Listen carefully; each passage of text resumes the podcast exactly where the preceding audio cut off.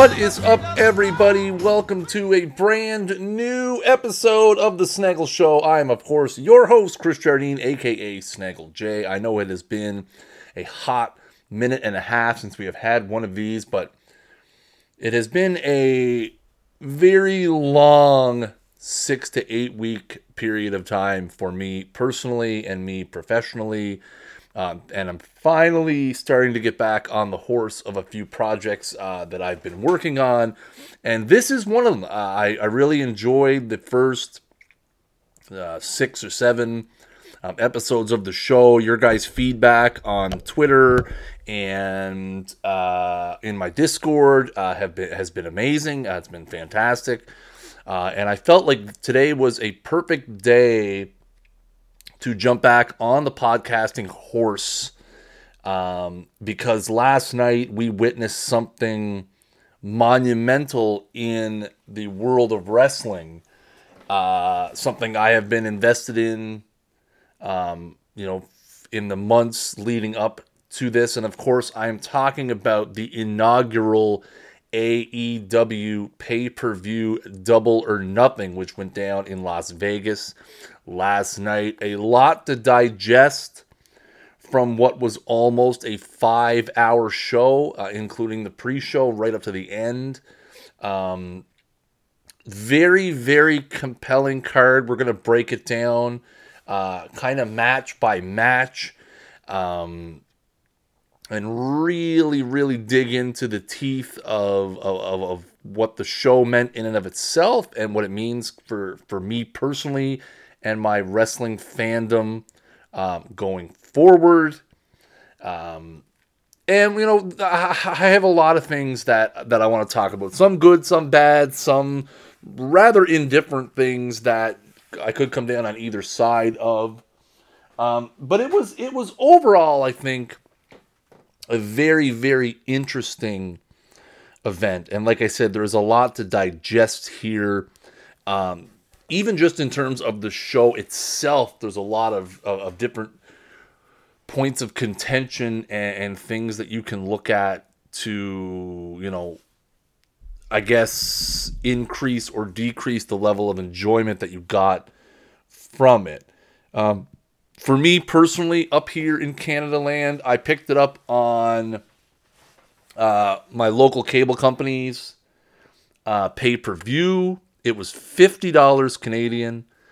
Um, I think I'll talk a little like more towards the end about the implication of, of that sort of model and and what it may mean. Um, but in terms of this first event, I definitely feel as though uh, I got my money's worth um, so let's jump in. Let's break down the the show itself. Um, and we're kind of going to run through this, you know, in pretty much chronological order. Uh, but you guys know me and my ability to uh, stay on task. Uh, it's not very good. Um, I will say that we're going to be back to regular weekly episodes of the Snaggle Show here. Um, so I do thank you for subscribing um, on your podcast platform of choice, whether that be Google, whether that be iTunes, whether it be Pocket Cast, whether it be Spotify, or if you just like listening in your web browser at anchor.fm slash the snaggle show. I do appreciate it. Um, feel free to tell a friend. Um, we've got some great episodes coming up. Um, a few more wrestling theme things. Uh, we are going to dive back into some classic wrestling uh, a little bit as well. We've got a couple of those planned out and uh, a couple other different things uh, going to be happening over the summer here on the show. So I think uh, you guys are going to enjoy it. I'm having a lot of fun doing it. I'm glad to be back at it. So let's talk about it.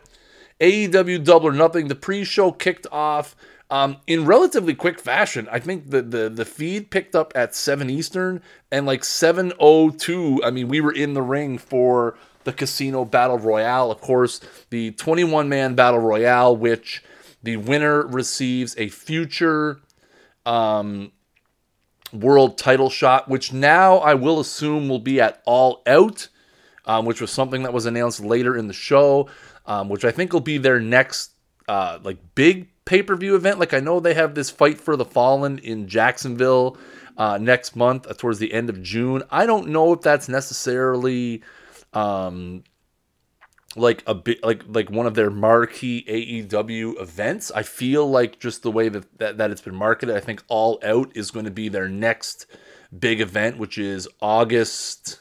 I don't even remember the date now. Um, luckily, through the power of technology, I can look it up right here on the computer. The old uh, the old Google Reno, August thirty first. So August thirty first, they're going to be going back to Chicago for All Out. I would assume that the first that that the heavyweight championship match will take place at All Out, but I don't think anything's really been confirmed in regards to that. Um, you had a very interesting cast of characters in this battle royale.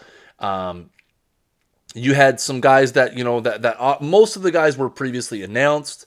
Um, you know, guys like Joey Janela, guys like Jimmy Havoc. Um, you knew Michael Nakazawa was going to be there. Um, just the other day, they announced that Shawn Spears was going to be there, formerly Tye Dillinger um, of WWE. Um, he came out to a huge pop, and the uh, obviously the crowd was chanting 10, 10, 10, 10, 10, which is what they do. Um, you had Glacier there.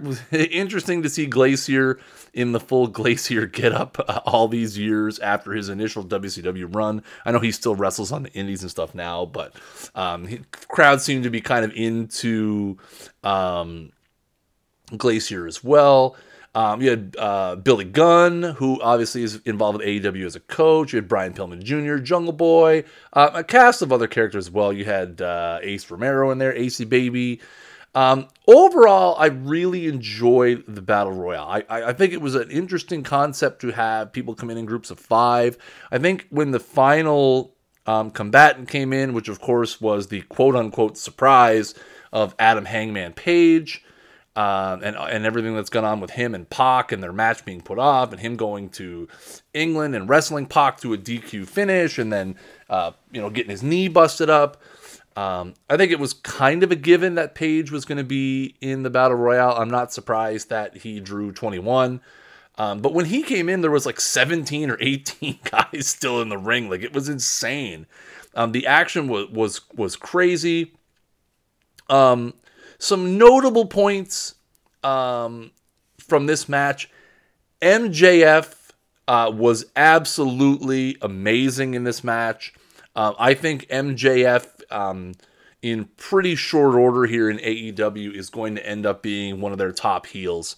Um, he just generates heat every time he opens his mouth. Um, you had Dustin Thomas in there, um, who is uh, a double amputee. Um, had some interesting offensive maneuvers. He eliminated Shawn Spears as well. But MJF uh, attacked him right up the beginning of the match, drawing immediate choruses of boos. Um, he had a couple interactions with him later on in the Battle Royale as well. Um, ended up being the guy to eliminate him, which is not surprising. But again, just everything MJF does you know, on the Being the Elite show and here at, at Double or Nothing, it just generates so much heat. Uh, again, he, he is so good at being a heel.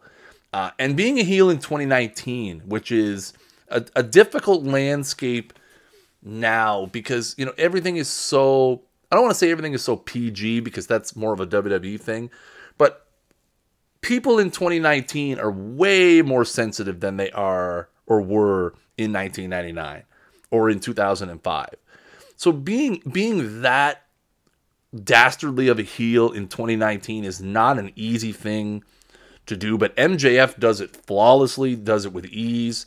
Um, his performance in this battle royale did a lot for his character going forward. Um, he made it all the way to the final two. Um, I think Luchasaurus was was very impressive as well. I don't know. i will be the first to admit I don't know anything about Luchasaurus. I've never seen him before, uh, but I definitely ha- uh, want to go look up some of his work. I think he was very impressive. A really big, well built guy. Um, that choke slam though to Joey Janela was bad. Looked bad. Uh, looked really bad. Um, definitely not how they wanted that to go. Choke slamming him through a table at ringside, and it looked like Janela landed on his neck, uh, and the camera was right there, like perfectly positioned to see. I don't think that's really how he wanted to land there. Um, you know, this the battle royale had a little bit of everything. You had Michael Nakazawa with the with the body oil, um, kind of being a little bit funny. Um, just very interesting stuff. Uh, eventually, MJF uh, thinks he eliminates Page. Page hangs on. Page comes back in with the buckshot lariat and then throws MJF over the top rope. So Adam Page is your battle royale winner. Um, overall, a really, really good match.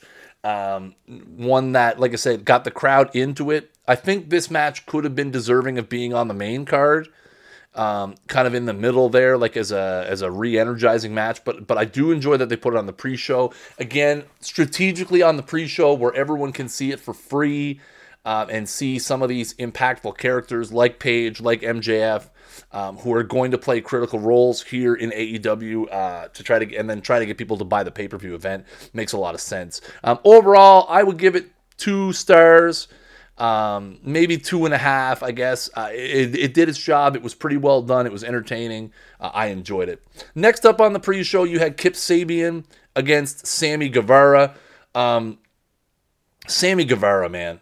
Sammy Guevara is another guy uh, that AEW should be very, very happy to have in their stable. Sammy Guevara is going to be a superstar in the wrestling business. Um, he's going to be one of those guys that um, eventually, down the road, when when AEW's contracts start coming up, which will happen someday, um, WWE is going to back up the the the money wagon and be like, well, "How much do you want?" Um, Guevara's offense is innovative. It's impressive. Um, he did the shooting star press with Sabian draped over the barricade. Uh, I, I, popped out of my chair um, when he did that. Then he went for the 630. Um, Sabian got the knees up hit his finisher, picks up the one, two, three. Um, I felt like my expectations for this match were a little high because, again, I believe Sabian and Guevara have have a ton, ton, ton of potential. Um, the biggest thing with this and with Sammy Guevara is I feel like where there was no story, no build to almost none of these matches outside of the triple main event makes it a little hard to care. I think Sammy Guevara is that kind of guy that I think he'll do better in storyline match situations. Um, again, both guys very impressive. I'd say this match was about one and a half stars, uh, maybe two stars. It was impressive. Uh, you know, again, did its job on the pre-show, got people out of their seats, got people excited, um, got people interested in buying the pay-per-view. Um, yeah, I, I, thought it was good. It wasn't great. Uh, like I said, it was impressive. You could definitely see a a future path for both of these guys. So we go to the main show. Alex Marvez and Excalibur bring out good old JR, and this would be my first big negative of the night. And I know this is going to be a not popular opinion. Um, Jim Ross is not going to cut it as the voice of AEW. Now, I'm not willing to write off Jim Ross um, after one show, uh, given the the longevity he's had in the wrestling business. He's been in the wrestling business for you know over 40 years. Um, you know, he's the voice of some of my greatest wrestling memories and, and moments, you know, from the Attitude Era and, you know, from the earlier part of the 2000s, which I guess is still technically Attitude Era. Um, I don't know if it was a Jim Ross issue or if there were some production communication issues, but there were a lot, a lot, a lot, a lot, a lot of awkward periods of silence that you just felt like Jim didn't know what to say. Um, there was even one point where they cut back after a match, and Jim literally said on camera, I have no idea where we're going right now. Uh, and then Marvez um, chimed in and said Cody Dustin, and like, c- like, come on, that's like your your big your your highest built match the first leg of your triple main event, and you forget where you are in the card again, I don't. I'm not going to sit here. I, I'm. I'm not going to pretend to have any sort of inside information. I'm. I'm. You know, saying this purely as someone who watched the show. Um, it was definitely not in anywhere near Jim Ross's best work. Um, I felt if if I had to pick, it's if you tweeted at me and said what was your biggest negative of the show, um, production production commentary, it was lacking. Um, it was not very good, not very well done. Again, grain of salt, guys. It's their first ever show. Jim Ross has not been behind the microphone for a four hour pay per view in ages. I know he's done some stuff in in New Japan and some other places, but I mean, this was, you know, it had to have been a nerve wracking situation for him. So I'm not saying to completely write off JR as the voice of AEW, but but man, it was not an impressive performance for Jim Ross in this one. Um, um, you know, I, I had uh, my wife was watching the majority of it with me, and I had my uh, one of my friends here, and there were occasional we we chuckled a lot at some of the things that Jr. was saying, and you know, just the awkwardness of it all. Um, so definitely some room for improvement there. I mean, on the other side of the coin, I'm glad to see that if this is what Jr. wants, if you know Jr. has said on his podcast um, which, by the way, if you don't listen to JR's uh, new format with Conrad Thompson called Grilling JR, I definitely suggest you do. Um, it's a very open and honest uh, podcast. JR, you know, has a very good memory for some of these things, and it's, it's, it's amazing, amazing podcast. Um, he has said on his podcast he he didn't feel like it was beyond him. He didn't feel like he was done. He felt like he could still contribute to the production of a wrestling show. Um, unfortunately, that didn't shine through here. Um, so let's get back to, you know, we're kicking off the main card here. Six man tag match SoCal Uncensored versus the Strong Hearts. Um, a um, showcase of the partnership that AEW has made with OWE. Oriental Wrestling Entertainment.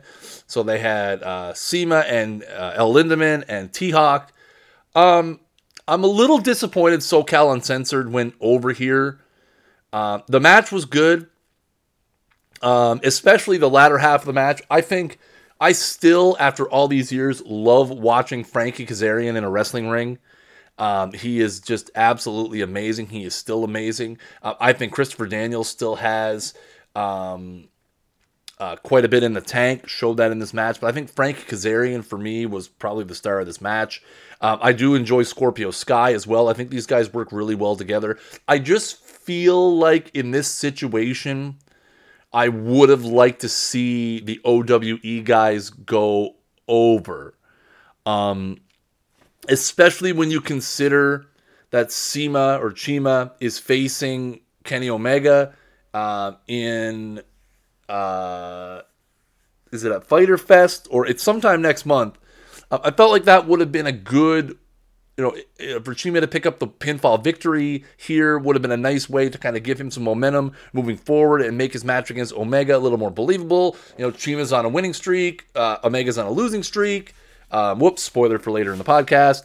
Um, I would have liked to see the, the Oriental wrestling guys go over here, but again, you know, it's one of those things um, the crowd was was really into this match again, especially later in the match. There was some really nice, um, really nice near fall stuff at the end. Um, obviously, SCU are, are, are, great on the mic. They're they're great in the pre-match stuff. I felt like this match was like a was like a sandwich. The beginning was great, the end was great, and the middle was kind of. Eh. I'd give it two stars. Uh, it, it, it, did what you need to do kicking off a pay per view, which is you got people interested. Um, again, early on, especially in 2019, for the people who watched the pre show who didn't buy it, and then they're going to Twitter and they're seeing people tweet out, oh, you know, this, this is a great opening match, it may make them reconsider. Uh, that last minute, hey, it's only the first match. Like I could pick up the rest of this and, and it not be um, a waste of money. Um, so again, the match did its job. Again, just like the match on the pre-show it wasn't great. Uh, it was good. It was exciting. Uh, that transitioned into uh, the women's triple threat, or supposed to be the women's triple threat between Britt Baker, Kylie Rae, and Nyla Rose. Um, Brandi Rhodes comes out. uh, who is the chief brand officer of AEW, obviously, Cody Rhodes' wife, obviously, um, and announces Awesome Kong, the first big surprise. And man, I didn't think Awesome Kong, I went back and watched it this morning before starting this podcast because I didn't think Awesome Kong would get the pop that she got. Um, but holy moly, um, she got a massive pop from the crowd in Vegas. I popped at home um, just because you haven't really seen Kong do anything um, in recent memory that I can think of. I'm sure she's been doing something. Um, she looked great in the match um, for you know for that role that she plays, which is that super heavyweight um, force. Um, I like the contrasting styles in this match. You had Nyla Rose and Awesome Kong, uh, you know the two. Uh, I mean, I guess larger women, for lack of a better term. Um, they take each other out on the outside. Uh, Nyla Rose spears Awesome Kong through the ring steps. Uh, that allows Britt Baker to pick up the win. Um, I think it was a given that Britt Baker was going to win this. She has been positioned already as the face of the women's division in AEW. She was the first female that they signed. Um, she has made appearances on Being the Elite. Um, she has been at pretty much every single AEW presser or news event. So it's obvious that they are marketing Britt Baker as the face of the women's division. And now I think you can go um, you can go in two different directions here now. Now you can you can explore Baker versus Kylie Rae, and you can explore Nyla Rose versus Awesome Kong. I think you've set up two nice rivalries going forward. Um, this match was probably the best match to this point. Um, I give it uh, two and three quarter stars. Uh, it was really, really well done. I think it showcased all four of these women and what they do well. Um, I think it was was nice to see uh, Baker hit the Ushigoroshi, uh, which is uh, you know definitely not a move that Adam Cole does. Just saying. Uh, but yeah, no, great match. Uh, wonderful uh, complementary styles in this match. I think it was great. I think the women's division in AEW is going to be very interesting to watch, especially with these four. And who knows um, who else coming down the pipe. Next up, you had the best friends against the Bic highlighters, uh, Angelico and Jack Evans. Man, their outfits were hard to look at. We literally made highlighter inside jokes the whole match. Um, I really feel bad because I spent the majority of this match making fun of it, but it was actually really, really good. Uh, it was a really good match. I give it three stars. Um, the best friends end up going over, which again, not a surprise. Uh, you know, they end up doing the, the whole big hugging thing. Um, you know, very, very interesting match. Um, then at the end of it, the lights go out. Um, the lights come back up. They don't make reference to, you know, th- they make it seem like an invasion of sorts. But a tag team that is better known as the Smash Brothers shows up, or is it Smash Bros? I can't remember. Uh, and they just destroy everyone with their army of minions. Um, again, the commentary plays this off as who the hell are these guys? We have no idea who these guys are. We have no idea why these guys are here. Um, you know, compelling stuff.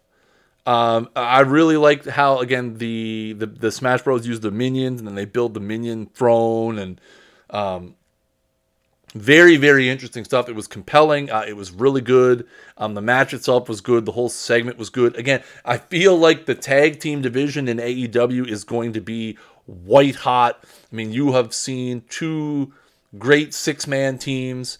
You've seen two great tag teams here in this one. Obviously, we have two great tag teams coming up later on as well. Um, so, really, really, really good. Um, probably I hate to call it the worst match, but probably the, the least interesting match was um, uh, Shida, Riho, and Mizunami uh, defeat Kong, Sakazaki, and Sakura. Um, these are all women from the uh, Joshi or Yoshi um, camp. Um, it wasn't great. It was again this match. People knew nothing about them. I understand they're trying to showcase some different cultures and different people, uh, but the match just had no, um, no real story, no real intrigue. Uh, I mean, I think the only one that people really knew who they were was Aja Kong, who you know is a a legend in in women's wrestling, especially in Japan. Um, there was a botch at the end. There was a two count. The referee rung the bell, or the timekeeper rung the bell. Um, the music hit, but it was a two count. Ends up finishing. Um, Shida ends up picking up the win. Uh, again, something they didn't even talk about there was uh, Shida pins uh, Sakura for the one, two, three. Um, Sakura was Shida's mentor, uh, and I don't think they really played that up. Again, like this was just one of those matches where the wrestling wasn't very good. I mean, it wasn't bad, but it wasn't very good. Um, there was no story. There was no build. It was. It, you could tell it was. They use it as a way to showcase something different, but you could tell it was. Hey, listen, we need to fill this time. Um, and the commentators did not do a very good job of making me care um, about this match. Uh, I give it a half star. Um, there were a couple of interesting offensive maneuvers that kind of got me interested in a little bit. Uh, but overall, uh, worst match on the card, least interesting match on the card. Um, and the fact that it, it still gets a half star is, is is saying how good this card was on the whole. So then we move on to the the triple main event, uh, as I call it. Uh, Cody defeats Dustin via pinfall. Um, what a damn match. Um, the most controversial part of it was the blood. There was a lot of it. A lot, a lot, a lot of it. Um, Cody took off. Uh, uh, Dustin had him set up for the old running kick to the junk, which was an old Goldust move. Um, Cody reaches down, takes the ring pad off, and, and basically says, "If you want to kick me, you're gonna have to kick the, the you know the ring uh, the the clasp, the metal clasp that connects the ropes together. Um, Dustin goes for it anyway. Cody gets out of the way. Dustin goes face first into the uh, corner, the exposed steel. Um, Cody distracts the referee. Brandi, uh, you know, gets the big hit in there. Uh, Dustin rolls out of the ring. Um, Brandi hits Dustin with the big spear and then gets ejected from ringside by referee Earl Hebner. Um, during that time, obviously, Dustin bladed himself way too much. Um, so, my initial reaction when this match was over is that I felt it would have been a better match without the blood. After having sat on it for 24 hours, or not 24 hours, 12 hours, thought about it, um, I, I I've not warmed up to the idea, but I've relented a little bit on my. I wish it didn't have the blood. I, I, I wish it didn't have as much blood. I was legitimately concerned for Dustin's health at certain points. Um, my friend who was here watching it with me is a is a doctor. He was concerned for the amount of blood that Dustin was losing it's just I didn't understand. Half his face was painted red to begin with, so like the blood, I mean, it was everywhere. Um, it was absolutely everywhere. Uh, it was all over Cody, who at one point smeared it across his chest in like a tribal ritual, which was again really compelling part of the story. Um, you know, it's let's just move on for a minute. So the end of the match comes. Uh, Cody picks up the one, two, three. He leaves or goes to leave, um, and then he comes back. And you know they do the whole. Uh, I signed us up. I signed up for a tag team match next month against the Young Bucks in Jacksonville, and I, I don't need a partner. I don't need a blah. I need my brother. And they hug, and everyone's crying. That's how it ends. Um, I almost forgot I don't know how. I, I have it written down, but I didn't write it down in order. Um, before the match, Cody's entrance. Um, he, there's a throne with some skulls surrounding it, and obviously the Triple H uh, cross symbol. You know, it's almost like a Templar cross symbol on the back. Cody comes down. He looks at it.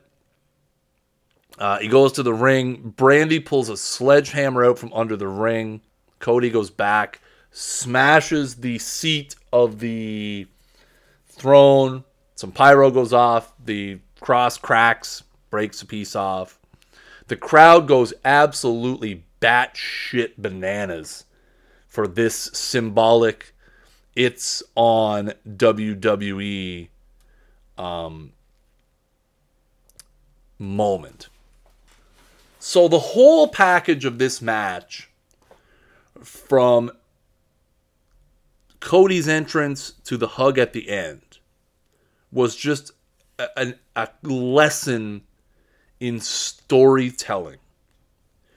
You had the the symbolic it's on WWE um, you know the breaking of the throne you had Dustin coming out half painted in similar to Goldust attire, but red and black.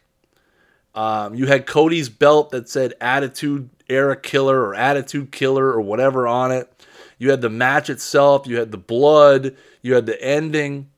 The whole scenario for me was a four and a half star segment.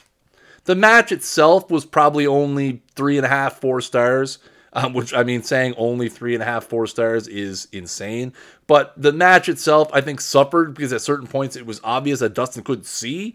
Um, he managed to get one of his uh, patented Goldust snatch uh, power slams in there. Uh, it looked sloppy.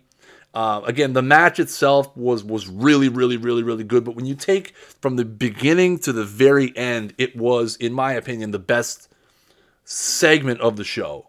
Um, it was it was it was fantastic.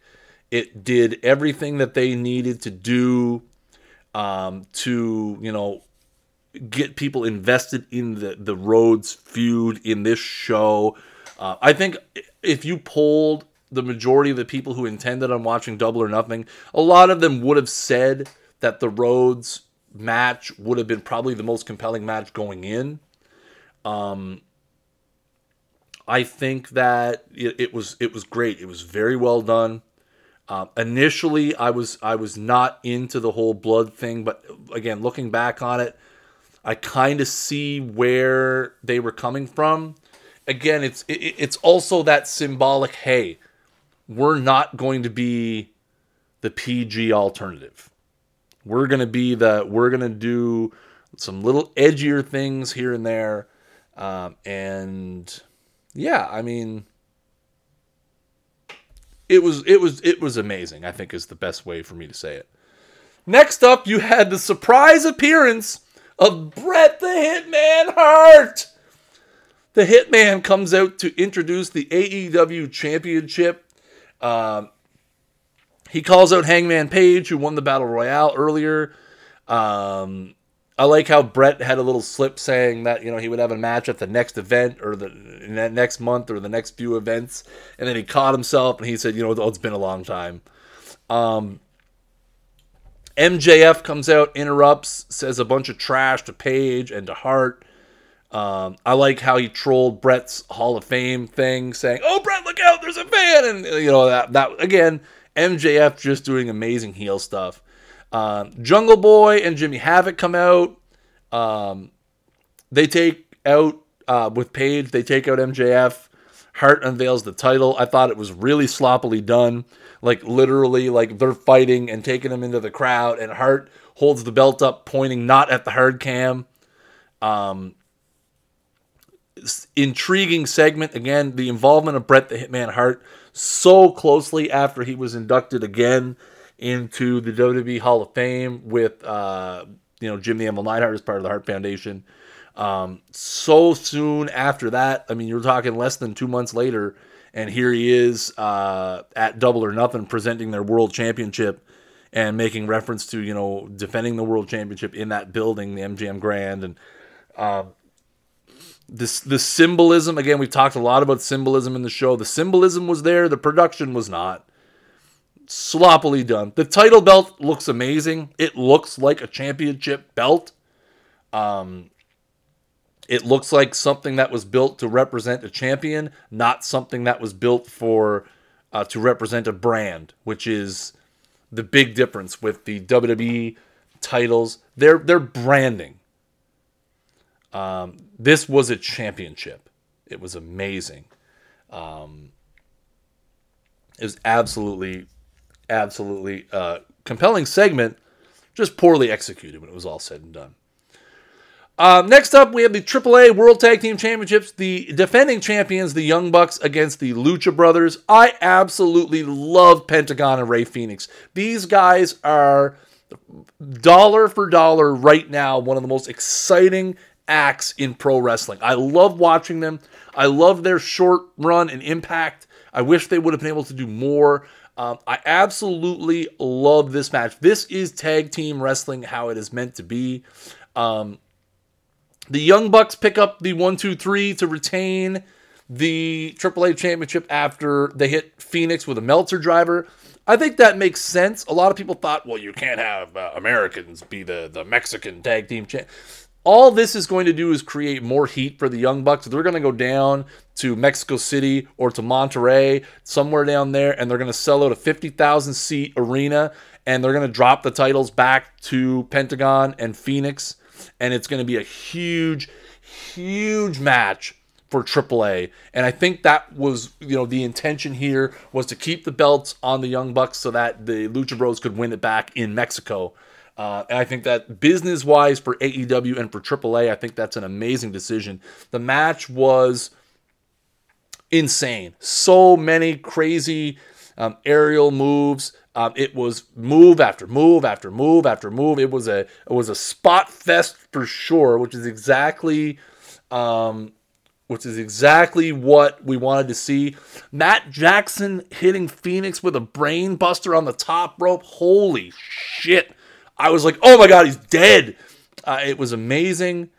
Um, Pentagon finally was able to snap uh, Matt Jackson's arm hit uh, a crazy looking package pile driver. Almost picked up the three, but eventually the Bucks come back. Uh, again, they hit Fenix with the Meltzer driver, the one, two, three. Um, this was a four star match easily. Um, again, these guys uh, have very good chemistry with one another, and I think that goes to show. Again, you look at matches earlier on the card, and uh, especially a match like um, Sabian and Guevara. You know, no real build, no real story, uh, no real history that I know of between the two. Um, just doesn't yield as good of a match as when you have, you know, these guys who have wrestled a bunch of times now. They have a history, they know each other well. There's a story element. Um, you know, the, the the Lucha Brothers trying to get back those those AAA titles that belong to Mexico, and you know the Young Bucks trying to keep them because they believe that they are the best damn tag team in the world. Um, just really, really, really good stuff. Uh, again, it was it was the height of of. I think it was probably like match wise was the best match on the card. Um, you know, not including pre and post match things, just match wise, it was the best match. Um, and I, I kind of expected it would be the best match. It was absolutely uh, amazing. Uh, and then we go to the main event Chris Jericho, Kenny Omega, a rematch of the Tokyo Dome um, from 2018. I believe they had another match in there somewhere as well. Um, I kind of feel like. So Chris Jericho wins, uh, hits the that new Judas effect spinning back elbow, picks up the one, two, three. So he earns a world title shot. They didn't explicitly come out and say that Jericho would face Adam Page that I heard. Um, so maybe there's going to be some some some steps along the way. Again, they just said he earns a future world title shot. Um, they did not specifically say um, that he would face Page, but I think that makes sense. So you could see um, All Out being headlined by Chris Jericho versus Adam Page for the AEW Championship. Here's the thing Jericho stays strong. I mean, he's going to Japan to face Okada for the belt in like a month's time. Keeps him strong. Kenny can come back from a loss um, very easily. I think you, know you even the score. I think you set up a rematch at some point, you know, in the winter or next spring. You know, they can kind of go off and do their own different things now. Jericho can become the inaugural AEW World Champion, which I think he will. Uh, I think it makes a lot of sense, both um, storyline wise and marketing wise, to have Jericho be your first world champion. Um, and then you can have uh, kind of a Kenny Omega coronation ceremony at some point in the future, um, in the spring, maybe in the during WrestleMania season. Just saying. Where Jericho drops the belt to Kenny Omega. Again, Jericho has said, you know, everything he's going to do in AEW is going to be important. So I think you're going to see him go on a bit of a title run here. And then he might disappear for a little while and come back. And you're not probably not going to see Jericho week to week once TV starts. Um, the match itself was was was great. It was brutal, which is what I expected from these guys. Again, Jericho is is 48 and a half. Um, he's not the Chris Jericho that he was 10 years ago. Hell, he's not the Chris Jericho that he was two years ago. Um, so the match took a less of a high flying offensive fest to a brutal beatdown. Um, you know, Kenny got busted open on a punch to the face. Um, it was it was everything that you wanted from the main event of your first show, and then and then now I don't want to say that I'm a smart man, but if you go to my Twitter, twitter.com slash snaggleJ, and you look at the screenshot I posted um, last night or this morning of the message I posted about nine hours before Double or Nothing started saying that the, the best way they could end the show visually was to have Jon Moxley standing tall in the middle of the ring as the show goes off the air. It wasn't in the middle of the ring, but that's exactly what happened. So Jon Moxley, so Jericho, who had said Here's the thing with AEW you got to keep your eye on social media. Jericho posted an Instagram video earlier in the day that I think was picked up on all the AEW socials saying he was going to win and then he was going to ask for everyone to say thank you and a weekend of celebration to celebrate Chris Jericho um, being in AEW and elevating AEW uh, was going to happen. So Jericho gets on the mic, um, you know, and says, like, I want you all to say thank you. Like, thank you. I'm here. I am AEW. I'm not here for you fans. I'm here for me. This is my company. Uh, and then all of a sudden, you start to hear the crowd like start to get really hyped up, and you see people sitting on the hard cam side. So you see the back of their head pointing across the ring, and then all of a sudden, Jon Moxley, formerly known as Dean Ambrose in WWE, comes down um, through the crowd. The crowd is going absolutely fucking ape shit. Like you, it was everyone thought Jon Moxley was going to come to AEW, but at this point, the show is over. And I'm like, where's Mox? And here he comes. He comes in the ring, and Jericho looks across the ring and says, What are you doing here? You're not supposed to be here. Boom! Hits him with the Dirty Deeds DDT. DDT's the referee, gets Kenny up, goes for the DDT. Um, Kenny pushes them away. They go out of the ring. They brawl. They brawl up to the poker chip stage that they had built. Moxley hits him um, on top of the stack of poker chips with the dirty deeds, and then Fireman Carry tosses him onto a platform below. And then your closing shot of AEW is Jon Moxley a guy who two months ago was working for WWE A guy who, in the last couple of years, has been WWE champion, has been part of the Shield several times, has been part of some of the biggest storylines in the company, who has now gone into business for himself and now in business for AEW, standing tall. That is your visual at the end of Double or Nothing. Um, the match itself was probably a three star match. The segment itself was a, a, an 800 star segment. It was exactly what you needed to do. You wanted people talking about double or nothing, and the biggest talking point outside of getting CM Punk would be to get Jon Moxley, aka Dean Ambrose, or formerly known as Dean Ambrose. It was the visual of it was just amazing. Social media absolutely went bananas. It was crazy.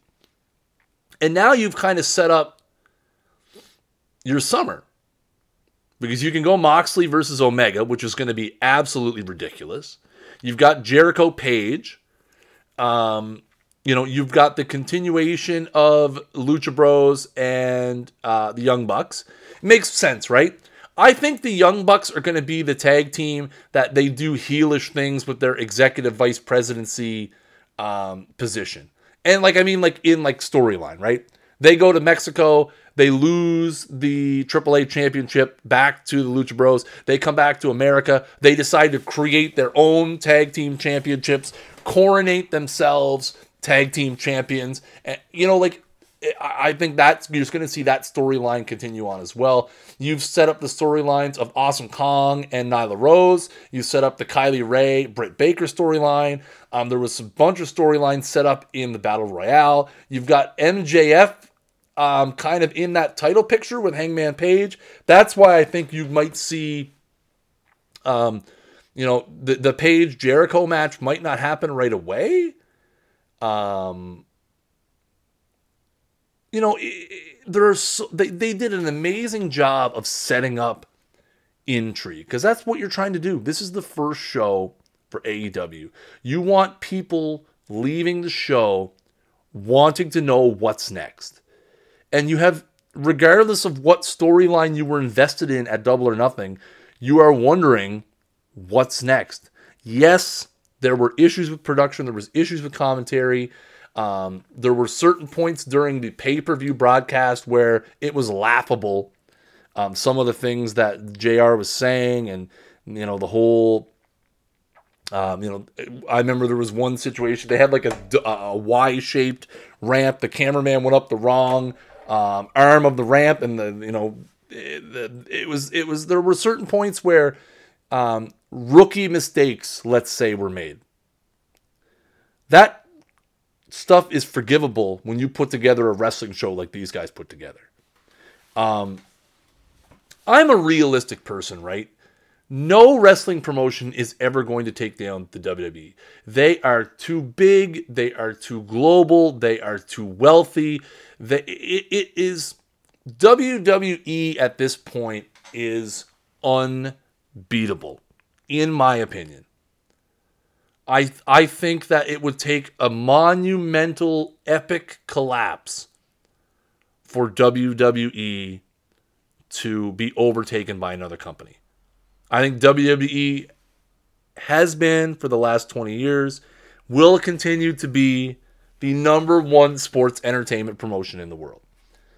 Because again, when you have a monopoly for so long, it's next to impossible to take that monopoly away. Now, that being said, WWE lost a lot of fans last night. If people on social media are to be believed, which they almost always are not. And you know what? A lot of those people will go back to WWE now because you know there's no real AEW shows. Um, you know, there's there's a, there's a show coming up in June. Uh, we have this pay per view in August. Um, but in the meantime, there's not going to be, you know, there's no AEW TV yet. That's not going until the fall. So you're in a bit of a down period. So AEW's job at this point is to keep that momentum going, keep people interested, um, keep people, you know, interested in the YouTube show and, and, what they're doing on social media, which they do a very good job at. Um, you know, they took a great first step towards, I don't want to say waging war, but building a competition with WWE. The shots fired with Cody and the throne.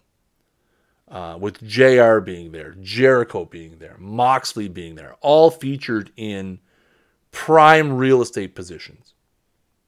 Dustin Rhodes being there. Um, Tommy Dreamer being there. Their signing of Dean Malenko. Billy Gunn being there. Um, the crossover is a real thing. It is way, way, way, way, way, way too early to start making WCW comparisons, uh, ratings comparisons.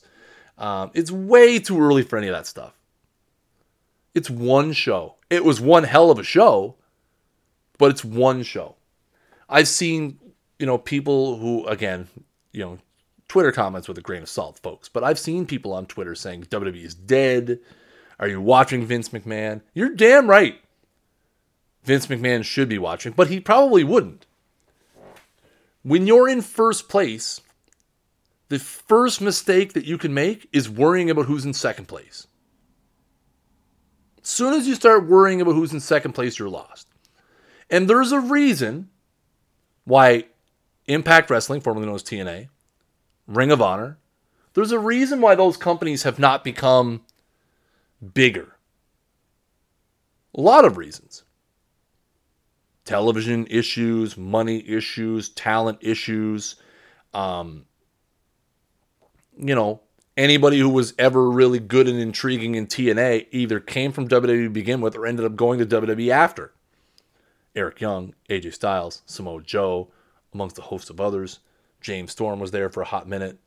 Um, but this is a different animal. AEW's got the money. They've got the TV connections. They've got the social media part. And that's the big thing. This wrestling company was built from social media um, beginnings. These guys, that's the thing.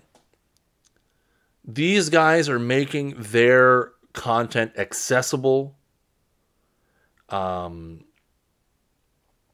out there. They're on Twitter, they're on Instagram, they're on Facebook, they're on YouTube, they're everywhere. They they they sh- they're constantly sharing tweets and comments and videos from all of their talent. This is a different sort of scenario than we've seen in the past with Impact slash TNA, where they just tried to steal whatever talent they could get and they put themselves in this giant financial hole, uh, and then they've never been able to dig out of it. Ring of Honor does what they do. They're they're good at what they do. I think Ring of Honor is the people who run Ring of Honor are satisfied with where that company is at and want to continue going where they're at with their New Japan partnership and what they do in the US. I think they're content with where they are. The guys at AEW have shown they are not going to be content with being anything other than the best wrestling promotion in the world. And while I don't think they'll ever be the number one company, they definitely do provide one hell of a damn alternative um, if their first show is to be indicative of how this product is going to be going forward. Um, like I said, production issues are there. Um, I think, you know, we're going to be a. It's going to be really interesting to see once we have weekly TV in the fall. I'm still interested to see if we're going to be able to watch the weekly TV in Canada. Um, I don't even know if I could get TNT drama um, I haven't looked into that yet, or if it's going to be picked up on, say, uh, I've said it a few times now. I think TSN may look at getting back into the wrestling business. Um, they have five channels worth of programming. They could probably use something to to fill. Um, but once we get into weekly TV, um, it's going to be interesting. Now, I mean, I alluded to it earlier on in the show. Um, the pay per view model. $50 Canadian for the HD pay per view. It's going to be interesting to see if this is the model they keep going forward. Um, and how many pay per views a year they're going to have. So, right now, you know, All Out is the next big one. I assume the pricing is going to be relatively similar. Um, if they do four big pay per views a year at 50 bucks a pop, that's an investment I can make. Um, if we end up getting into like monthly pay per views at 50 bucks, that's not going to be a financial model that I am going to be willing to keep up with. Um, again, with with these guys and their connection to social media, um, I wonder if a streaming service is in the works. Um, that would be extremely, extremely interesting to see if they have some sort of streaming service or some sort of more broad um, BR Live slash FITE TV deal in place. Uh, because again, like for me up here, it was on cable. I also could have got it on FITE TV, the app. Um, in the states, it was available on BR Live. I think it was thirty-five or forty dollars US for the streaming. Uh, again, you know, are we going to see like a yearly subscription model where you'll get access to all this? It, that's the kind of stuff that it, it, that I am looking forward to seeing. How many ways are we going to be able to ingest their content and what is it going to cost? That's a big factor. Um, it's a huge factor. If you're going to market your product for that 18 to 34 demo, which it's obvious that they have with the violence and the blood and uh, the high flying stuff. Um, you need to come up with a sustainable financial model that people can ingest your product. So that's left to be determined. Um, the production stuff, I've mentioned it half a dozen times now, but it keeps sticking out to me as an area that needs massive improvement. Whether that means they move away from Jim Ross or not, hard to say. I if if if it was me, and especially as a paying customer, I'd be willing to give JR another chance. I still think, uh, you know, was it a nerves thing? Was it a communication issue with the truck? Um, or was it just that it's beyond him now? Hard to say. But overall, Double or Nothing was it was amazing. It was a great show. Um, if you haven't watched it yet, I definitely suggest that you pick it up, watch the whole thing. Um, go to YouTube and watch the uh, the pre-show, which was great. The whole show, start to finish, was extremely compelling and was it checked all the boxes for me on what I was looking for from my first pay-per-view. It was exciting, it was intriguing, it set up future storylines. Um, it had uh, surprise, it had some really high drama moments those are the kind of things I was looking for, and it did all of those things. Um, and I am very, very excited to see what the future is um, for AEW um, as we head into the summer of 2019 and the ever changing landscape of professional wrestling. What did you guys think of Double or Nothing? Did it change your opinion on AEW? Are you firmly an AEW guy? Did this maybe sway you a little more towards their product, or did it sway you away from their product? Um, feel free to let me know, guys. Reach out to me on the Twitter, twitter.com slash snagglej. Um, you can also go to uh, discord.snaggle.club if you want to join my Discord server and get in on the immediate um, conversation. Uh, I do appreciate each and every one of you who subscribe to and listen to this podcast in your manner of choice. Um, like I said, follow me on Twitter at snagglej. I will be back next week with a brand new episode of The Snaggle Show. Until next time, peace.